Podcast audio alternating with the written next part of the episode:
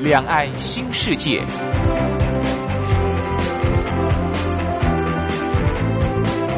这是一个让您打开视野、胸怀两岸、放眼全球的云端世界。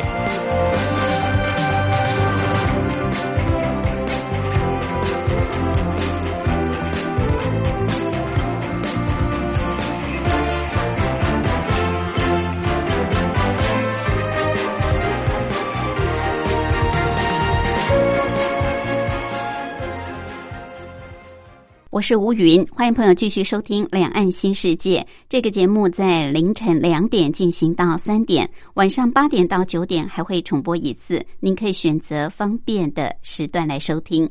大家都晓得“一带一路”这个名词，其实它是大陆国家主席习近平在二零一三年九月七号出访哈萨克共和国的时候。在纳扎尔巴耶夫大学演讲时所提出来的，当时他是提出要共同建设丝绸之路经济带的倡议。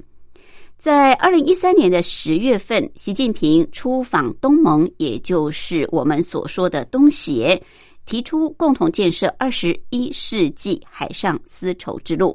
从此呢，丝绸之路经济带跟二十一世纪海上丝绸之路。就共同构成了一带一路，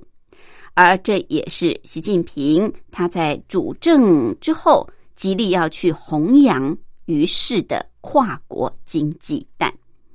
说到这个“一带一路”，它所涵盖的范围相当的广泛，它的呃，不管是丝绸之路，或者是海上丝绸之路，是从中国出发，然后经过中亚、北亚和西亚。印度洋沿岸、地中海沿岸这些地区国家都涵盖在内。除了“一带一路”的推动之外，我们也知道，中国大陆现在也正参加全球治理，而且频率是越来越多，影响也正在加强。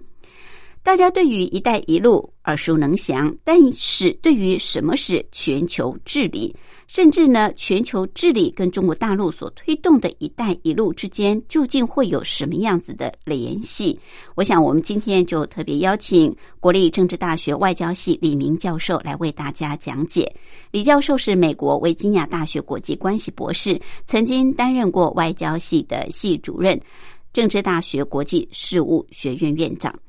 好，另外我们今天还有一个小单元是两岸用语大不同，主要是跟朋友介绍相同事物在两岸的不同用语用词。我们在音乐过后先进行第一个小单元，两岸用语大不同。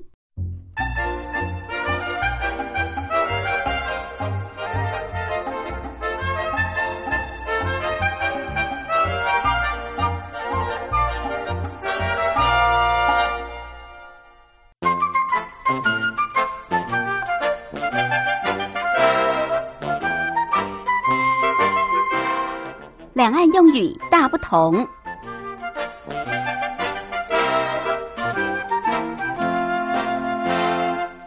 在两岸，许多相同事物都有不同的用语用词。希望透过这个小单元的介绍，让我们对彼此的用语用词有更多的认识跟了解。当然，也可以在交流的过程当中避免掉许多的误会跟误解。经常往返两岸的朋友，可能对于大陆的用语用词并不陌生，但是我们偶尔去大陆玩的朋友。呃，或者是比较少有机会到大陆地区的朋友，可能对大陆的一些用语用词，有时候往往一听之下哦，不太能够理解。好，我们今天要跟朋友聊的是科技产品啊，像是在台湾我们所说的晶片啊，晶片呢，呃，是很多的三 C 产品哦，甚至是呃汽车产业都需要用到它，它是非常重要的呃这个科技产品。那晶片在台湾是叫做晶片或者是 IC 片，大陆呢是叫做芯片，芯呢是一个草字头再加一个爱心的心，芯片就是台湾所说的晶片。那我们知道很多人在使用这个电脑的时候，需要透过用光碟啊来烧录，或者是呃来呃制作一些资料，光碟片台湾是叫做光碟。啊。那有些人使用磁碟片啊，光碟在大陆是叫做光盘，盘子的盘，光盘。台湾叫光碟，在大陆呢叫做光盘。那我们知道，这个电脑是属于硬体的设备啊，就是你可能是呃笔记型电脑，或者是桌上型电脑。那这个电脑它就是属于硬体的部分。那光碟啊，它呃也是属于硬体的，但是里面的这些资料就是属于软体。在台湾呢，通常用软体跟硬体来区隔；在大陆呢，就用软件跟硬件。来形容，像是我们说硬体，大陆就叫做硬件啊，软硬的硬。我们说软体，像是城市这些东西，在大陆就叫做软件。好，再跟朋友复习一下，在台湾所说的晶片或者是 IC 片，在大陆呢叫做芯片啊，一个草字头再加下面一个爱心的心，芯片。在台湾说光碟片，光碟；大陆呢是叫做光盘，盘子的盘，光盘。那我们说硬体，大陆叫做硬件；我们说软体，在大陆就叫做软件。好，这是在啊两岸一些用语用词不一样的地方，跟朋友做分享。好，我们来安排首好听的歌曲，就进入今天的主题单元，方大同所带来。蘑菇朋友，我走过红地毯，睡在沙发上，我不认得碎的破了嘴，我不记得无辜的朋友，也许不会打你，无辜的朋友也许不会。杀你无辜的朋友，也许闷，也许臭，但无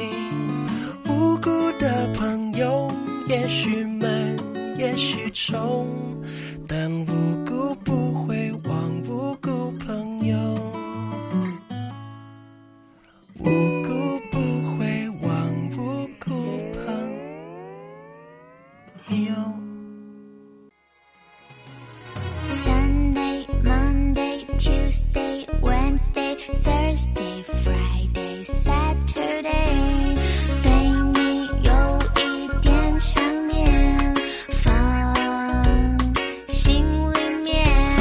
sunday monday tuesday 听众朋友你们好我是雨恒。深呼吸你会发现 everything's fine 收听光华之声的节目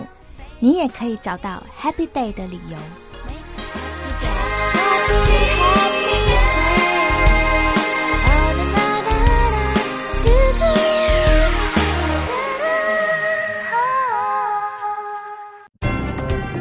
话说两岸。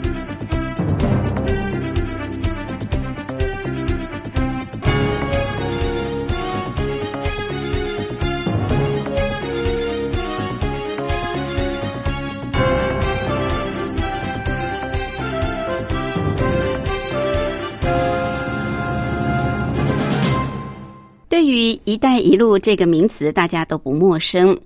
大陆国家主席习近平提到“一带一路”，是在二零一三年的九月七号，他出访哈萨克共和国时，在纳扎尔巴耶夫大学发表演讲，提出共同建设丝绸之路经济带的倡议。同年的十月，习近平出访东盟，提出共同建设二十一世纪海上丝绸之路。因此，丝绸之路经济带跟二十一世纪海上丝绸之路就共同构成了一带一路。习近平也在各种重大的场合反复的谈到一带一路的构想。“一带一路”也就是丝绸之路经济带跟二十一世纪海上丝绸之路的简称。这是习近平主政时期努力要弘扬于世的跨国经济带，也是一个广大的国际合作区。“一带一路”的国际经济合作的范围涵盖陆上丝绸之路跟海上丝绸之路行经的中国、中亚。北亚跟西亚、印度洋沿岸、地中海沿岸的国家跟地区，目前中国大陆的国内生产毛额已经是全世界第二。它同时又是包括联合国在内的许多国际组织重要的成员国，不但常常为发展中国家发声，同时也代表中国大陆求取改革世界经济秩序。改革世界秩序，并不全然是为了自己，更是为了向世界证明崛起的中国。从深层的角度来说，中国大陆现在正在参加全球治理，而且频率正在增多当中，影响也在加强。这是中国大陆走向一个负责任大国的开始，也通过全球治理的观念。让世界蒙受中国大陆参与的好处。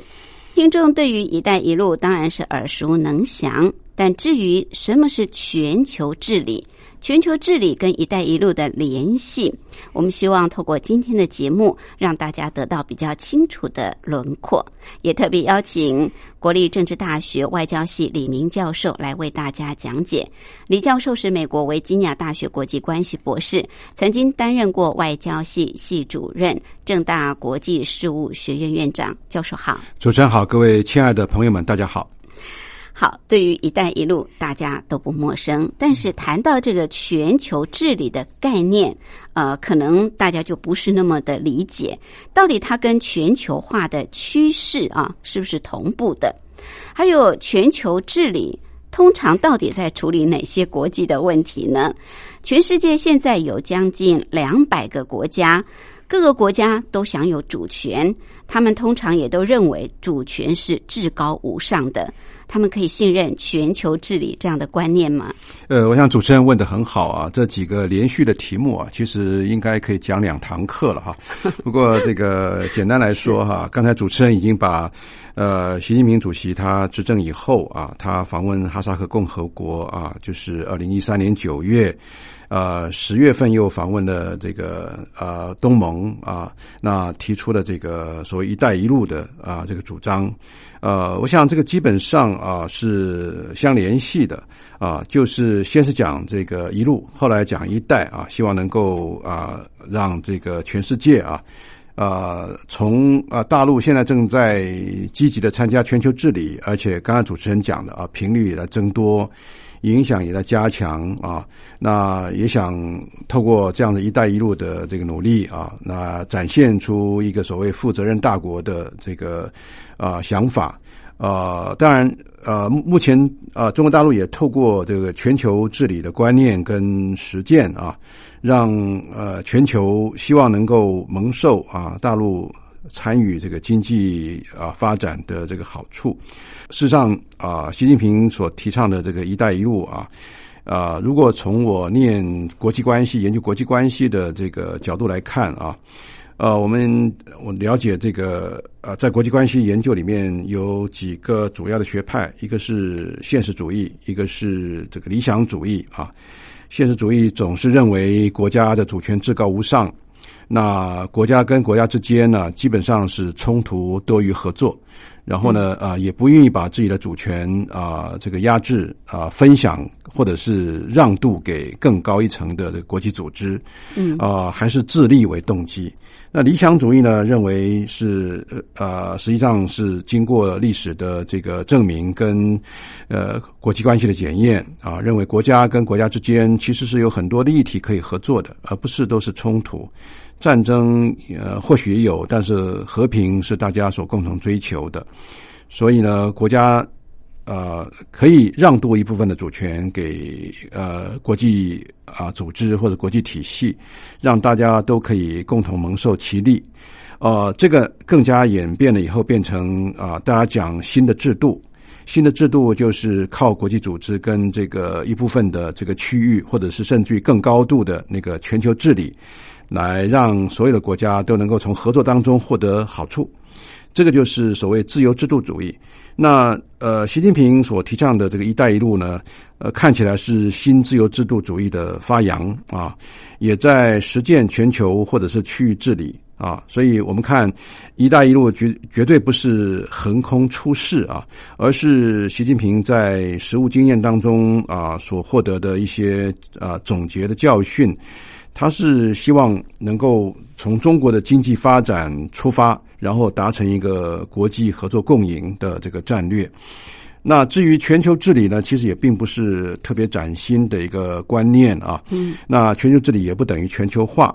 它只是呃希望能够刚才讲过，就是透过不同的组织或者程序啊，然后呢，呃，让大家啊都能够从合作当中啊呃解决问题。而且这是共同的问题。嗯，那全球治理呢，是希望能够避免情绪化，避免啊这个主权的争端，由专家跟官员针对一些大家关注的这个议题来努力，希望能够找到解决的良方，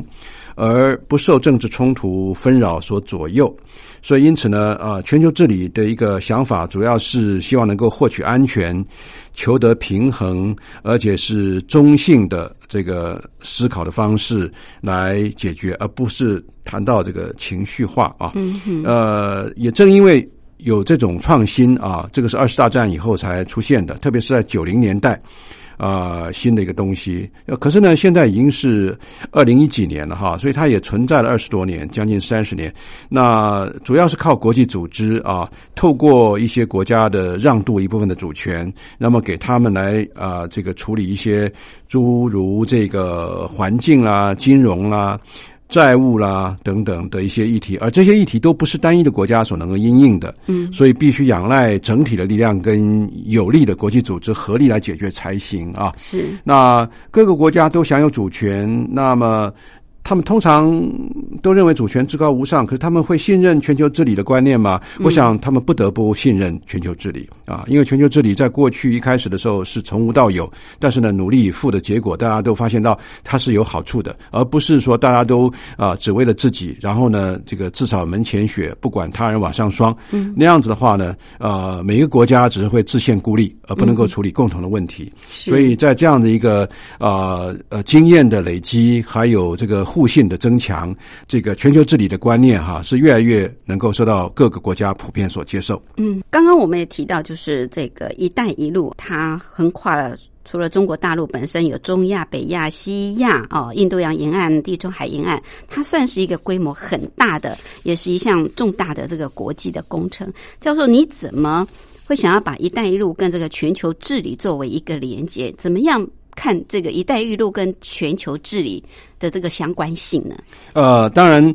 呃，我们刚才提到习近平，他是呃希望把中国的这种经济发展跟全球化来解决一些全球化所出现的一些问题，而且呢，希望能够借助某种的政治跟经济的联盟啊啊，一方面是希望能够推动啊这个中国大陆啊发展啊的这个想法。而且呢，是我们都知道大陆的这个经济发展有好多一部分的这个议题，大家所共同关心啊。它也出现了一些呃呃这个环境污染的问题，也出现了一些啊这个产能过剩，还有就是就是生产力过剩。它累积了一些经验啊，非常希望把这个呃那个产能啊推展到世界各地去，让全球分享。还有累积的经验呢，他也希望能够让啊全球各个国际组织、各个国家能够。得到一些这个教材啊，哪怕是正面的，或者是啊这个负面的教材，都可以来警醒一些周边的一些国家，让他们能够借助于中国的经验啊，能够得到更好的啊这个利益啊。嗯，中国大陆的经济总量啊，从一九八零年代。到的二零一一零年啊，到二零一零年，呃，从这个世界第六位啊，跃升到第二位啊，所以无论是社会生产力啊、经济的实力、科技的实力，都迈上一个很高的台阶。所以呢，呃，再加上它的人文人民生活水平啊、居住收入水平、社会保障水平，还有综合国力、国际竞争力、国际影响力啊，那么也出现了历史性的变化。那世界经济呢增长之后呢，也出现不稳定跟不确定性啊，全球发展不平衡加剧，还有我们可以看到国际金融危机也出现过啊，再加上一些霸权主义啊、强权政治跟干涉主义啊，都啊接连不断的出现，局部的动荡啊也也频繁的发生，像粮食安全啊，像能源跟资源的安全、网络安全、金融的危机等等。都让大家觉得，在未来中国大陆呢，必须要弘扬这种平等互信、包容互鉴。合作共赢的这个精神啊，特别是合作共赢啊，这个在先前啊胡锦涛执政的时候啊，也都提到，只是说他没有机会能够提出一个更新台阶的一个“一带一路”。嗯，那等到这个习近平在二零一三年啊接掌政权，然后九月初出访啊这个哈萨克的时候，就特别提到。啊，而且反复的提到这个“一带一路”的这个内涵，就是希望这样的一个倡议啊，能够坚持啊共商共建跟共享的原则，那实现这个“一带一路”这个沿线区域基础建设更加完善、更加的安全高效，呃，以便形成更高水平的这个陆海空的这个交流的网络，同时呢，啊，有效提升啊，建立高品质、高水平的。自由贸易区的这个这样子这个合作，看起来哈也能够透过共同的合作哈来联系着这个呃全球治理的这个概念啊，所以我刚才讲。这个“一带一路”是比较像全球治理的这个作为，所以我就把这个两个来做一个连接。实际上，这两个是可以连接在一起的啊。所以我们看“一带一路”，大家可以呃夯实各国的这个政治互信，也可以增强各国的这个人文跟经济的交流。它不但只是人文，它不但只是经济，它还有各个方面扩散的这个效果。嗯，而扩散的效果是远远超过。这个区块，呃，各种各样呃，这个复杂的这个议题啊，大概都可以呃涵盖到这个合作的范围里面。嗯，所以。看起来这一带一路的战略规划哦，当然不仅有利于中国大陆的这个经济发展，或者是政治，或者是它的影响力的这个提升跟扩展，更重要就是说，刚一再提到的一个全球治理的主要的理念，就是一种共享或者是合作、共商共建的这样的一个原则。那到底“一带一路”它的具体作为是什么？根据这个过去中国大陆所发布的，似乎是有这个白皮书哦。白皮书到底怎么来叙述这个呃“一带一路”发展的重要的内容？呃，既然是一种呃战略，一种全球的呃这种不管政治、经济、文化的各个层面的。呃，不只是区域啊，甚至是全球的共同努力的一个方向，它也会面临很大的一个挑战，因为毕竟这也牵涉到各个国家本身的一个利益的问题，或者是他们自己本身的战略的问题。有关这个部分，我们待会儿休息过后进一步来请教李教授。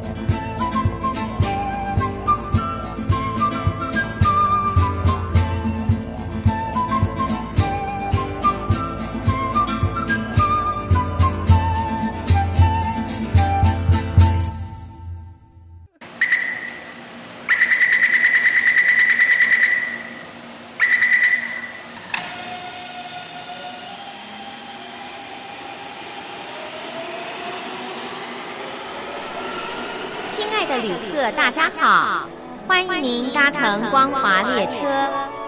我们中途的停靠点有中波七一一千赫、九八一千赫、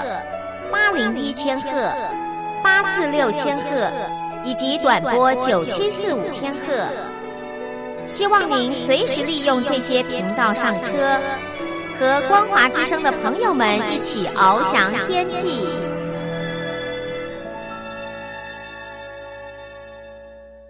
我们今天节目的贵宾是国立政治大学外交系李明教授。李教授是美国维吉亚大学国际关系博士，曾经担任过外交系系主任，还有正大的国际事务学院院长。好，李教授特别针对呃“一带一路”跟全球治理啊这个议题来跟我们做分析跟探讨。这个“一带一路”，大家大概都从很多的媒体、报章、杂志啊都听到了，而且也还蛮熟悉的。毕竟中国大陆的宣传机器挺厉害，不仅是对内啊，这个全世界大概“一带一路”所经过的国家的民众，应该都也都听到这样的一个专有名词“一带”，呃，就是所谓的丝绸之路经济带，一路呢就是二十一世纪海上丝绸之路。这大概是在二零一三年九月、十月的时候，哦，习近平在国际场合所提到的。那现在已经成为中国大陆的对外发展还有对内建设的一个。重要的工程，它涵盖的范围相当的广大哦。刚刚我们也提到了，那听说呢，呃，最能够提供“一带一路”详实轮廓的，莫过于是二零一五年三月二十八号由大陆国务院授权国家发改委、外交部、商务部等联合发布的《推动共建丝绸之路经济带和二十一世纪海上丝绸之路的愿景与行动》白皮书。呃，到底这份白皮书有哪些重要的内容？那是不是等于是实践“一带一路”的一个具体纲领呢？教授，你的理解？呃，我想确实是这样的啊。刚才主持人已经把这个轮廓啊，已经啊提出来了。他特别提到说，这个二零一五年三月底的啊，这个由国务院授权国家发改委、外交部、商务部联合发布的这份白皮书，叫。推动共建丝绸之路经济带和二十一世纪海上丝绸之路的愿景与行动，这么一个大部头的这个呃文件呢，就大概也是一个纲领性的一个文件了。嗯，那呃，那么就指出啊，这个“一带一路”到底关心什么？“一带一路”怎么认知啊？目前二十一世纪以后的这个国际经济啊，还有中国要做什么？啊，那大陆啊努力以赴的是那么之后，大家可以从呃中国大陆的这个呃共同参与当中，能够获得哪些的啊这个利益，都说的啊非常多啊。他第一个是首先就认知到，当今世界正在发生复杂深刻的变化。特别提到国际金融危机，呃，这个非常深的层次影响，可以说是继续出现。世界经济呃复苏比较缓慢，而且呃发展也很分化。另外呢，国际投资跟贸易的格局和多边投资贸易的规则酝酿着深刻的调整。特别出现了保护主义啊，那这个各个国家所面临的这个问题依然是很严峻的。特别提到“一带一路”，希望能够顺应世界多极化的这个潮流，能够也看到经济全球化、文化多样化、社会信息化的这个趋势，坚持呃这个开放的这个区域合作精神，来共建“一带一路”要有序的自由流动，然后资源高效配置。和全球市场深度的这个融合，那么呢，来推动沿线各国实现经济政策协调，那么开展更大范围、更高水平、更深层次的这个区域合作。白皮书也强调啊，说呃，“一带一路”是符合国际社会的根本利益啊，彰显人类社会共同理想和美好的追求，呃，是国际合作以及全球治理一个新模式的这个。积极的探索，所以这个白皮书就提到国际合作跟全球治理了啊，嗯，呃，将为世界和平发展增添新的正能量。所以换句话说，白皮书是相信“一带一路”的构想和实践将有助于啊这个建立国际合作和全球治理的崭新的模式啊。其次呢，更说呃，共建“一带一路”啊是呃有利于亚洲、欧洲、非洲大陆跟附近海洋国家的。互联互通，那么建立啊沿线各国多元自主。平衡跟可持续的发展，嗯，所以因此这个是啊、白皮书所提到非常清楚的一个轮廓。嗯我想我们大概是可以说，这个是应该是这个“一带一路”所啊、出现的比较具体的纲领。嗯哼，OK，好，所以在有这么一个大的架构之下，要去推动它哦，其实必须要有一些方法啊，要有一些坚持，要有一些合作的重点。就教授您所了解，像白皮书上所说的，呃，他有提到这个施行“一带一路”有几项的坚持哦。那这些坚持到底有什么样的意义？而且也，您刚刚也特别提到，他白皮书里面特别强调，这是符合国际社会的根本利益，是一种国际合作、一种全球治理啊。那提到了这个合作的重点，它也有几个这个畅通。教授可不可以进一步来为我们做说明？好的，呃，这个白皮书啊，林林总总啊，可以说提到很多啊，而且是很详细啊。大家如果对“一带一路”有兴趣，而且希望能够看到它这个全面的这个构想跟跟思维的话，就可以去看那个呃刚刚所说的这个呃白皮书啊，嗯，呃，就是呃刚刚刚刚主任推动共建丝绸之路哎经济带和二十一世纪海上丝绸之路的愿景与行动，哦，这个长哦。对这个标题很长啊。二零一五年三月二十八号啊，嗯这个国务院授权国家发改委、外交部、商务部共同发布的啊。对，那呃可以去看看啊。那么这个提出了几个基本坚持啊，我想这个是他的一个原则啊，呃，这个一定要先先先树立起来的，而且要要呃那个努力以赴啊，不能够含糊的。第一个就是坚持恪守联合国宪章的宗旨和原则，嗯啊，坚持呃开放合作。所以，因此呢，这个呃，联合国宪章摆在那儿，呃，它是一个最高的一个大家共同呃这个遵守的啊、当然也不能说条条框框了，而是一个大家可以去努力以赴的共同的目标。呃，坚持开放合作啊，呃，“一带一路”相关的国家基于就是丝绸之路的范围啊。各个国家跟各个地区的国际组织都可以参与啊。那么第二个呢是坚持和谐跟包容啊，倡导文明宽容，尊重各个国家发展道路和模式的不同选择。那么不一定说一定要是社会主义国家，也不一定非要这个资本主义国家，或者是在这个中间路线的啊，呃，是一种混合经济的国家也。在所欢迎，那希望能够加强不同文明之间的对话啊，希望能够做到求同存异、兼容并蓄、和平相处跟共生共荣啊。另外，第三个呢是坚持市场运作，坚持市场运作就遵循市场的规律和国际通行的规则，充分发挥市场在资源配置当中的决定性的作用和各个企业的主体的作用。呃，不要去进行更多的政府的干预啊，但是呢，还要同时发挥呃一种比较啊呃健全的政府啊、所能够提出的这个服务啊，或者是领导的一个效果。还有一个就是比较更重要的，就是啊、标榜这个“一带一路”所努力大家要追寻的最终的目标，就是所谓坚持互利共赢啊，呃，兼顾各方利益和关切，寻求利益契合点。和合作最大公约数。那么在这点呢，体现各方的智慧和创意，各个不同的国家或者国际组织，甚至于个人企业都啊、努力贡献所长，各尽所能，把各方的优势跟潜力充分的发挥出来啊。那这个是刚才所说的这个坚持。那几个畅通呢？他有提到啊，因为沿线各个国家的资源的禀赋各个不同。经济互补性是比较强的，那彼此合作跟配合的这个潜力很大的啊，所以呢，他就啊特别提到有几个畅通了哈，有这个五个畅通。第一个呢是政策沟通，加强政策沟通是“一带一路”建设的重要保障，是希望能够加强各个不同间的政府的合作，积极的构建多层次的政府间的宏观政策沟通交流机制，来深化利益融合。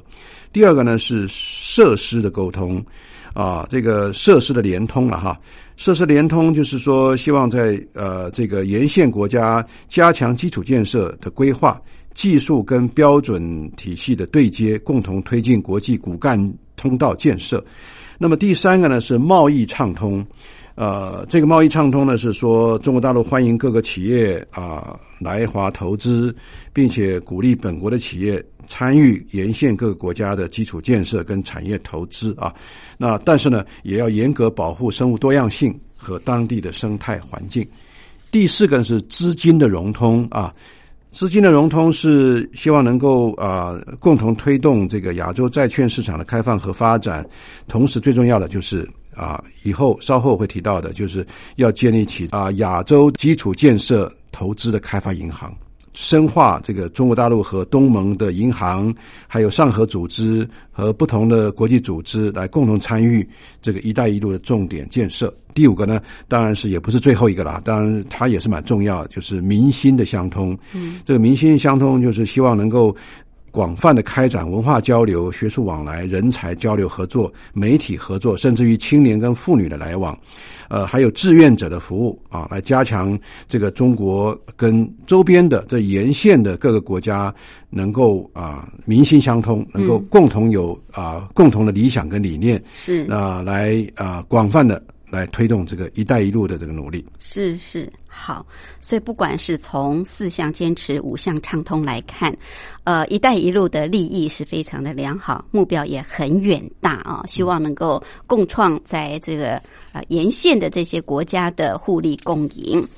不过，呃，我们也提到，事实上每个国家都有他自己本身的利益考量。那“一带一路”呢，所行经的不只是经济上面啊，它可能还考量到这个战略的问题啊。那甚至沿线的国家，有些过去跟中国大陆还是处于比较不是那么呃友善的一个呃互动关系哦。那到底这个“一带一路”的推动可能会面临哪些挑战？还有它的前景是如何呢？我们待会儿休息过后再进一步来请教李教授。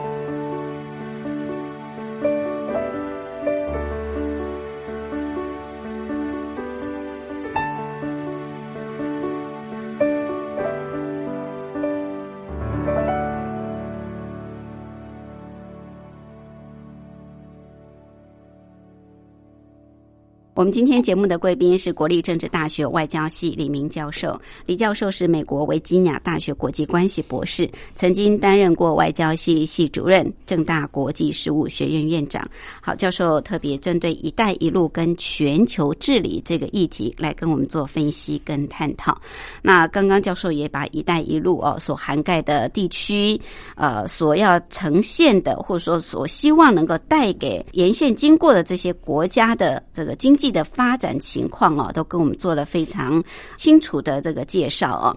那看起来，这“一带一路”如果说从中国大陆的白皮书来看的话，它确实可以带给这个沿线国家非常好的这个经济利益的发展。那自从这个习近平提出“一带一路”之后哦，不管是对内在或者是对外，都中国大陆可以说是不断不断的在宣传。习近平也曾经在二零一六年九月初在。G20 杭州峰会的期间，会见外国元首发表演讲的时候，多次的谈到“一带一路”。而在这之前呢，习近平呃在推进“一带一路”的一些建设工作会谈上，也都特别指出“一带一路”建设从无到有，由点到面，呃，它的进度、它的成果的一个状况。那也针对这一带一路的推动，他还提出八项要求哦。这八项要求到底是有哪些重点？那目前这个施行的情况又是如何？呃，我想习近平他这个“一带一路”是他自己提的啊，他也是念之在之啊。他总觉得在他任内啊，无论他要当多久的国家主席哈，呃，我们都知道两会已经把他这个两任的国家主席的限制已经取消了哈，他说不定可以做得更久。但无论如何啊，他“一带一路”是他的工作的重点，也是他将来。他卸任以后啊，大家啊要评断他在任内是不是对这个中国大陆的经济发展，至于甚至于全球的经济发展有贡献，嗯，就要看“一带一路”的成果了啊。刚才主持人说，二零一六年九月初在杭州所举行的这个 G20 高峰会的期间呢，提到这个八项要求。那这八项要求是我们看呃，第一个是要求是呃要切实推进思想统一。这个思想统一就是坚持各个国家要共商共建共享啊，遵循平等，追求互利，牢牢的把握重点啊，重点方向是这个重点区域、重点国家跟重点项目啊，不仅造福啊中国大陆的人民，而且要造福沿线各国的人民啊。那么第二个接呃这个要求呢，是要切实推进计划规划落实，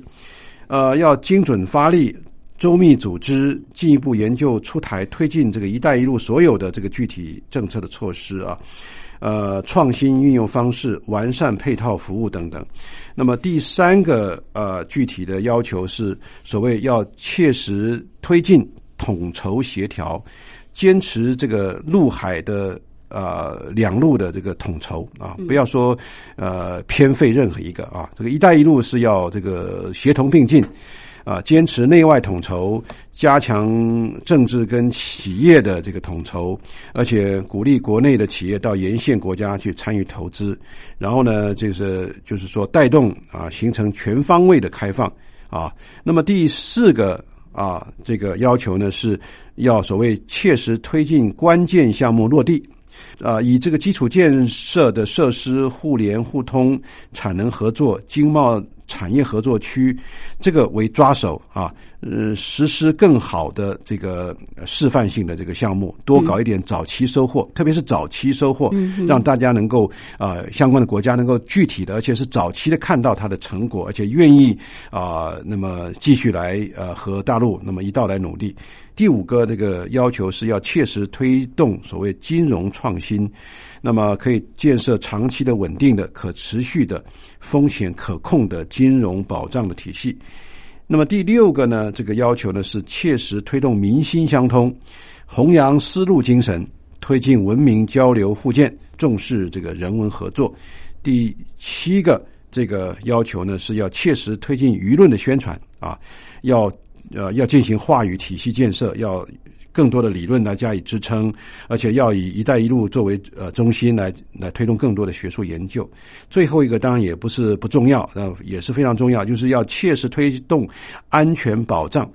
就是各个国家在沿路啊，当然并不是很稳定的国家啊。那有些国家甚至于这个经济发展比较落后，而且经呃政治的这个安全呐、或者是稳定啊都比较低。当然了，这个呃也正因为如此，大陆要协助他们啊、要进行安全风险的评估、监测预警，然后帮他们紧急做处置，健全公路安全啊，让这个就是说这个“一带一路”啊啊能够有更稳定的一个发展。嗯哼哼，是中国大陆的一带一路啊，看起来真的是一个非常积极而且是空前的发展战略。那也希望哦，能够呃，真正不只是为了中国大陆本身的利益，也希望能够造福啊这个一带一路沿线的所有国家跟地区。呃，习近平在内的领导人也屡次的强调哦，这是一项合作共赢的创举。那这项倡议哦，正是衔接东亚跟西欧两个比较发达的地区，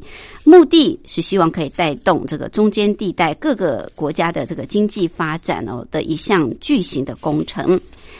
这么庞大的工程，牵涉的国家这么多，行经的路线这么长，就教授您来看它的前景如何？它有可能会面临的挑战又是在哪里？呃，确实，这个要筹集“一带一路”啊，所必须要的这个资金是很庞大的啊。嗯，大陆一定要花很多的钱啊，而且这个钱花下去以后，是不是能够有具体的投资，是不是那么快的有结果？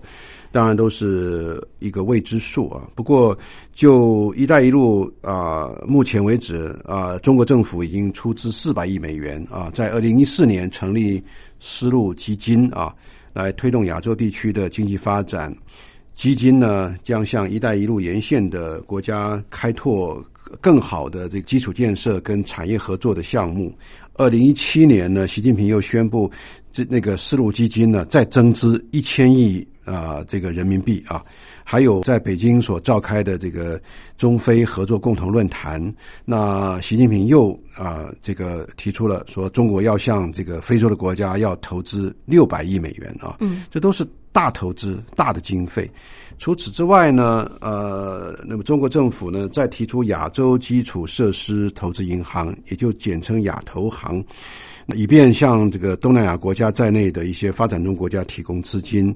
所以运用这个，比如说丝路资基金啊、亚投行啦、还有另外就是“一带一路”国际合作高峰论坛啊，第一次召开的时候是在二零一七年五月，希望。呃，透过这个国际合合作的高峰论坛，能够使各个国家能够理解“一带一路”的重要性，呃，愿意和中国来那么一道来合作啊。嗯、当然啊，“一带一路”倡议推动以来哈，已经成为呃中国大陆中长期的国家发展战略。呃，习近平一再说明这个“一带一路”的重要性，而且正在身体力行啊，让“一带一路”啊广受世界的这个参与呃跟接受啊。不过要受到共同的支持啊，“一带一路”啊它的这个做法，当然呃也面临一些啊挑战啊。呃，“一带一路”一开始当然是为了要解决中国的过剩的产能啊，那出口更多的大陆产品到全世界各地去，而且也当做一个桥梁，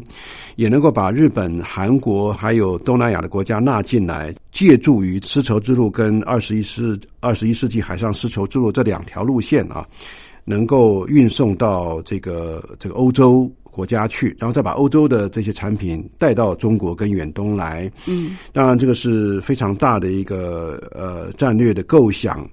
那还有一个构想就是胡锦涛的时代十年哈，曾经啊推动过所谓西部大开发。嗯，现在我们已经看到这个“一带一路”把这个西部大开发已经涵盖在里面去了。是西部大开发原来是总觉得西部中国的西部是非常落后，而且经济发展是比较慢。那么可是我们看“一带一路”就是等于把西部呃像甘肃、像陕西还有西藏、呃新疆这些地方啊，都变成前沿地区了。是。原来是落后的内陆的，现在经过“一带一路”往这个西呃这个欧洲来推展的话，呃，包括呃像欧洲、像中亚推展的话，那些地区就是前沿地带，嗯，那可以推动他们更快速的这个经济发展。是不过沿途的这些国家，刚才说过啊，这个嗯是比较困难的啊。呃，比如说它有呃这个政治不稳定，然后经济的这个情况，特别是基础建设不够的，大陆就必须要投资很多的这个基金。对，比如说像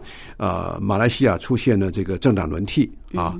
所以我觉得哈，这个某些国家的政党轮替。啊，换了政府，换了总统，或者换了换了总理，都有可能啊，会造成原先所所这个呃签订的一些呃备忘录，或者是这个合作的这个想法，都啊会受到干扰，而且这个干扰是蛮大的。对，呃，不论是沿线的国家，它的经济政治的发展，或者是一些政治的因素，正在挑战这个呃大陆目前呢、如火如荼啊正在推动的这个“一带一路”。嗯，但我们也希望“一带一路”有更好的这个发展啊，能够验证啊全球治理的一个效果。但是呢，总的来讲，西方国家所提到这个全球治理啊，基本上是呃这些国家哈、站在背后。有更多的非政府间的国家组织来带头。嗯，不过呢，大陆所做的这个全球治理啊，特别是习近平啊，一个官方的，特别是国家主席跟总书记的一个身份来积极推动，这是跟呃西方国家所理解的这个全球治理是有出入的。嗯，呃，最重要的就是呃，中国所推动的一带一路的这个全球治理的想法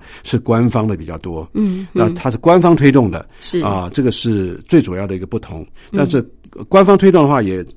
才能够做到这个主动、积极、前瞻、互惠跟高效。嗯，呃，这样子一个啊、呃发展的一个结果。好，希望这“一带一路”的推动啊，以及呃中国以官方的力量啊来进行的这个全球治理啊，能够真正的创造所谓的互利共赢啊。好，我们今天非常感谢国立政治大学外交系李明教授，李教授是美国维吉尼亚大学国际关系博士，曾担任过外交系系主任、国际事务学院院长，针对“一带一路”跟全球治理这个议题，为我们做这么深入的分析。谢谢教授。啊、谢谢主持人的邀请，也谢谢各位听众的收听。